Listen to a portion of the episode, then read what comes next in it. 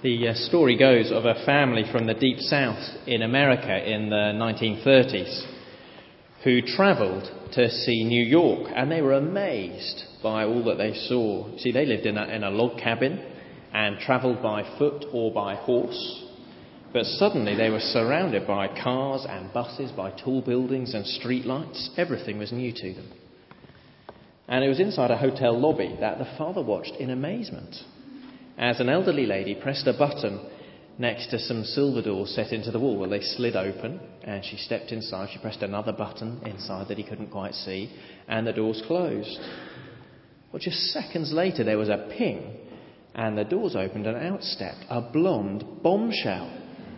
By this stage, the father's jaw was on the floor. He turned to his son and said, Quick, go get your mother.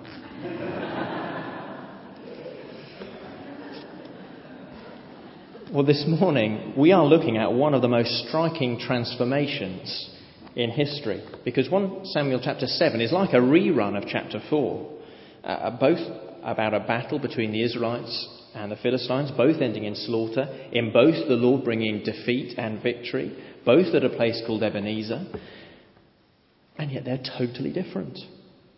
Because for God's people, we see defeat transformed into victory. We see pride transformed into humility. We see sinfulness transformed into repentance. We see half heartedness transformed into commitment. We see idolatry transformed into true worship. We see despair transformed into hope. And here's the thing for you and I today, for us as a church today, either 1 Samuel 4 or 1 Samuel 7 will be the hallmark of our experience. And which would you prefer? Pride, sinfulness, half heartedness, idolatry, despair, defeat? Or humility, repentance, commitment, worship, hope? That's the choice. You see, either will we, we will be those who think they can, tr- can control God, who think they can call the shots, who presume that the Lord is pleased with us, and so face his judgment and disaster or we will be transformed into those who turn to Him, who reject anything that gets in the way of serving Him, who depend on Him alone, and we will gain deliverance and rescue from Him. Now, it's going to be helpful if you can see the passage in front of you. Do turn to it with me. It's page 277. And in particular, have a look at verse 3 when you're there, because uh, we get a great summary, I think, of the whole chapter. Verse 3 Samuel said to the whole house of Israel, If you are returning to the Lord with all your hearts, then rid yourselves of the foreign gods and the Ashtoreths, and commit yourselves to the Lord and serve him only, and he will deliver you out of the hand of the Philistines. Great words, aren't they? Great words that speak of great repentance, of great rescue, and which point us to a great rescuer. And so we're going to think about each of those in turn. See, first, a great repentance. If you are returning to the Lord with all your hearts, then rid yourselves of the foreign gods and the Ashtoreths and commit yourselves to the Lord and serve Him only. Last week in chapters 5 and 6, we saw the Lord returning to His people, acting uh, in the Philistine land so that the ark is delivered back to Israel.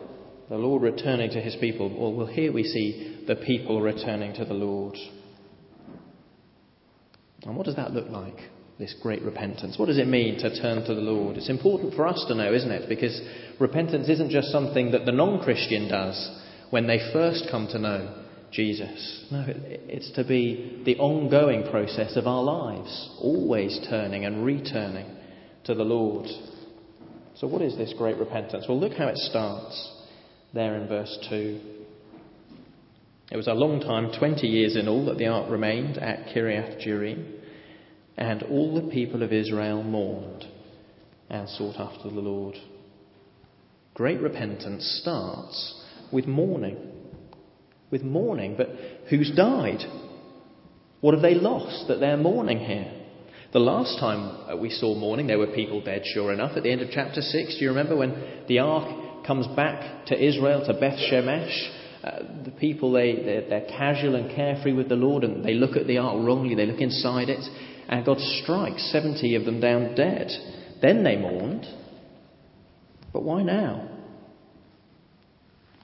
I think the key is that this mourning goes along with the fact that they sought the Lord, seeking after Him. They were mourning because they realized that it was their relationship with the Lord that was dead. That's what they'd lost. They'd lost all the benefits of knowing Him and being loved by Him. And so their life was empty. It was going nowhere. As a nation, they were still ruled by and plagued by the Philistines, as they always had been. They had no direction, no meaning, no purpose, no identity, because they were living without the Lord. Ever since the ark had returned and those 70 had been killed, they just stashed the ark away, out of sight and out of mind. And we know the ark is just a symbol of the Lord's presence. And so they banished him. They'd banished him from their lives too.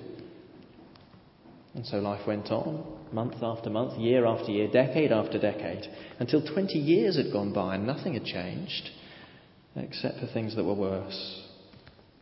And so they mourned. If at the end of chapter 6 they find that they can't live with God, here at least they've realized that they can't live without Him. But it took 20 years, 20 years to come to their senses.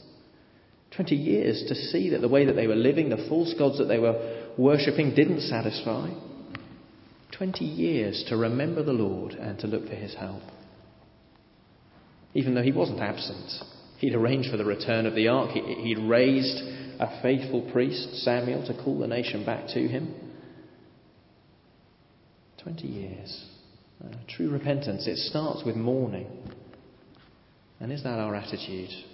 Is it our attitude when we think of all those times when our thoughts and actions, our lives have been far from the Lord? When we haven't sought Him, when we haven't known Him? Do we realise that we cannot live without Him? And that to do so is to live an empty existence, not fulfilled, without hope, without help. No, we need to be dissatisfied with living apart from God, dissatisfied with every day and every decision lived without reference to Him. We need to mourn those days as though we had been dead. And perhaps for you that's been decades. Decades, even as a part of this church family, decades of professing to be a Christian, uh, to be part of God's people. And yet, like the Israelites, those are empty years as you look back on them. Because you've never sought Him. Not really. And We need to mourn and to seek the Lord today. True repentance, it starts with mourning. It doesn't stop there, though, does it? Uh, it moves on into action. And so in, in verse 3 uh, that we've looked at, we see that it means ridding ourselves of idols. If you are returning to the Lord with all your heart, says Samuel, rid yourselves of the foreign gods and the Ashtoreths and commit yourselves to the Lord and serve him only. In verse 4, they did. The Israelites put away their Baals and Ashtoreths and served the Lord only. Rid yourselves of foreign gods. You see, their problem was divided loyalty, divided affection for God. We thought about that a bit last week with the Philistines bringing the ark of the Lord next to Dagon in their temple. The Lord and other gods, other priorities. But that mustn't be the way, must it? Because the Lord demands all of our hearts. He wants us to serve Him only with all our heart, soul, mind, and strength. But so often He doesn't get that, does He? I don't know for sure what your attitude is to paying taxes, uh, but I imagine that for most of us here, there, there's a general willingness. Uh, you don't mind paying into the central pot, but you don't want to pay any more than, than you need to. And uh, understand that there's a whole army of people that you can employ to, to help you make sure just that very fact that uh, not one penny more than is necessary uh, gets paid. I, think our danger is that we think the same way about serving God. We want to do it, we know that we should do it, but we want to do whatever is the minimum. Whatever is the minimum that will keep God happy or, or that will ease our conscience Perhaps just enough so that uh, we can look around and say, well, I do my bit at church. I do more than most people, even. But when the demands increase, when serving the Lord becomes sacrificial, uh, inconvenient, embarrassing, making us stand out from those around us, well, then it's too much. And so we become unnoticeable. But no, we're to put aside our gods, whatever they may be possessions, pleasure, power, popularity. We're to serve the Lord with all our hearts. Just finally on that point, note that that means we will be standing out. We will be noticeable. Baal and Ashtoreth that are mentioned here, those are the Canaanite gods, the people who were living around the Israelites. Excuse me, a little shock for you there. No, if they've started to worship the gods of the people around them, it's because they're blending in, isn't it? Following the same goals, sharing the same values as the culture around them. And yet, there in verse 4, they, they turn away and they say, No, we will be different. The Lord alone with all our heart. Well, are we different? Are we different here? How does our diary for the coming week show that we're different from those who we live near, those we work with? How should it show those things? How does our next itemised bank statement show that we're different? How should it? When the church is different, things will happen. When we are the same, very little happens. Serve the Lord with all your heart.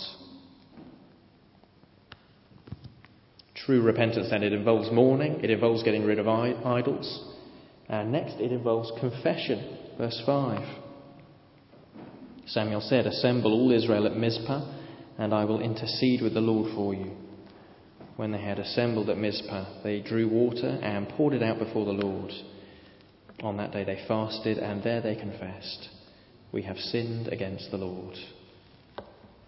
Now, of course, it involves confession. Of course, repentance involves confession. Perhaps that's the first thing that we'd think of.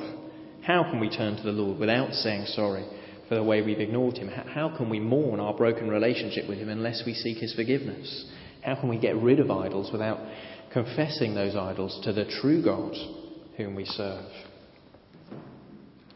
It's an obvious element, and yet still I find these verses very challenging in two particular ways. First is the earnestness of their confession on that day. You see, for them, confession was the first thing that they wanted to do when they gathered together. The first thing on their minds, isn't it? How often do we come into church on a Sunday? How often do we wake up in bed in the morning and think, I must say sorry to God? I must seek His forgiveness. I must start the day with my relationship with Him right. I confess, for me, it's not often. And then they take their time over it, don't they? Drawing water and pouring it out, fasting. That alone shows that it took them a whole day. How does that compare with us? And then there's just the starkness of their prayer. We have sinned against the Lord. It's all they say. I wonder if when I pray, I'm too quick to jump to the cross, too quick to, when asking for forgiveness, to, to jump to the source of that forgiveness, and too slow to dwell on and lament my sin. Now, they are earnest as they confess that day. And the second thing that challenges my thinking is that they confess together. It is a nation assembled in one place, saying, We have sinned against the Lord. And yet, almost always, my confession is about me and me alone. Not about us, not about us as God's people gathered in this place. And yet, I know that when Jesus taught his disciples, he said, Say this, uh, forgive us our sins as we forgive those who sin against us. I was great at the church prayer meeting on Wednesday, if you were there. We spent a bit of time confessing together as a church family. If you weren't there, do come next time. It's a great thing to do, but I found it hard because I'm not even used to trying to identify the ways in which we corporately fall short of living wholeheartedly for God, the ways in which we together follow idols. But it is to be part of true repentance. It means earnest confession. It means corporate confession as well as individual. And then finally, here, true repentance means having a total dependence on God. See there in verse 7? When the Philistines heard that Israel had assembled at Mizpah, the rulers of the Philistines came up to attack them. And when the Israelites heard of it, they were afraid because of the Philistines. They said to Samuel, Do not stop crying out to the Lord our God for us. that he may rescue us from the hand of the Philistines. Now, this, I think, is where we see the strongest transformation from chapter 4. You see, there it was the Philistines who were afraid, afraid of the ark of the Lord when they heard that it had come into the Israelite camp. Uh, by contrast, the Israelites were proud, overconfident, thinking that God would do for them whatever they told him, thinking they could manipulate him into fighting for them. Not so now. They've learnt that lesson. Now the Israelites are afraid and they cry out to the Lord for rescue. In chapter 4, they don't even ask or bother to ask Samuel to come along. Here they plead with him to ask God for his help and not to stop. They know they can't survive without him. They know they need his mercy. And so they come before him. It's total dependence. That's what true repentance is like.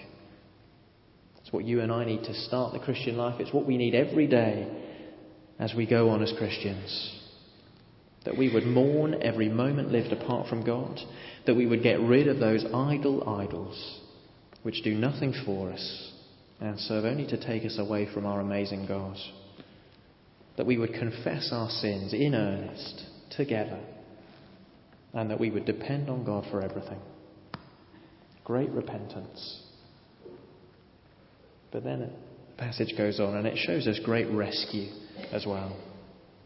You see, if the attitude of the Israelites is transformed, well, so too is God's response. Where last time he inflicted heavy defeat on his people, killing 30,000 of them in one day, well, this time he brings victory. An amazing victory at that. Have a look at verse 10. The Philistines drew near to engage Israel in battle, but that day the Lord thundered with loud thunder against the Philistines and threw them into such a panic that they were routed before the Israelites.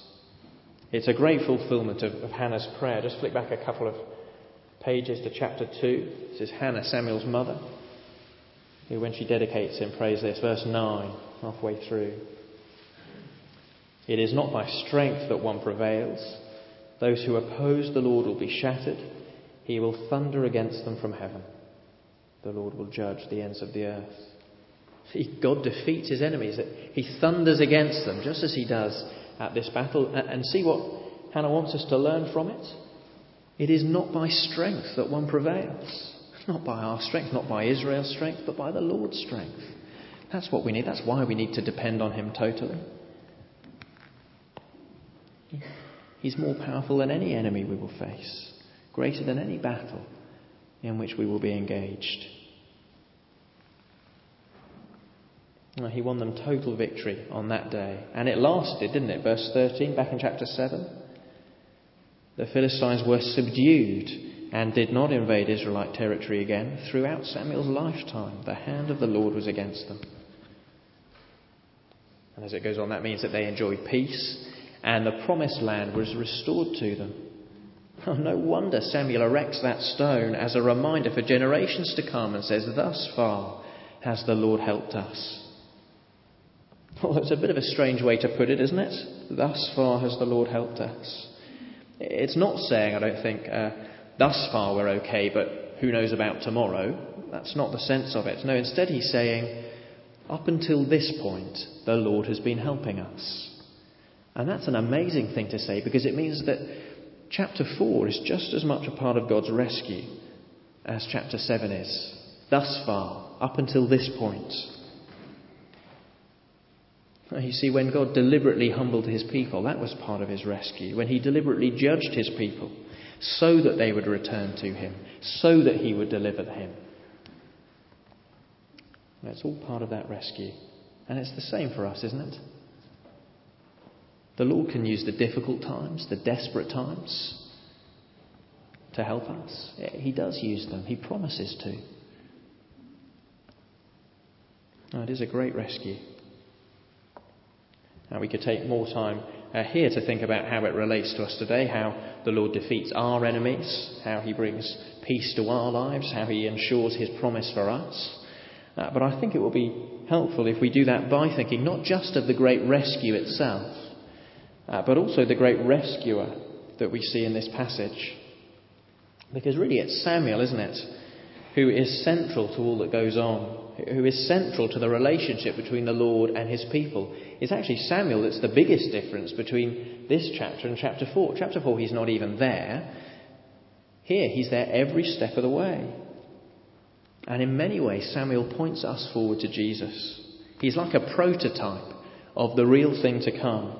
And so, as we consider his role on this day, well, we see Jesus' role in our lives today. And we see how this great rescue is achieved by our great rescuer. So, briefly, uh, there are four things. Firstly, Samuel preaches repentance.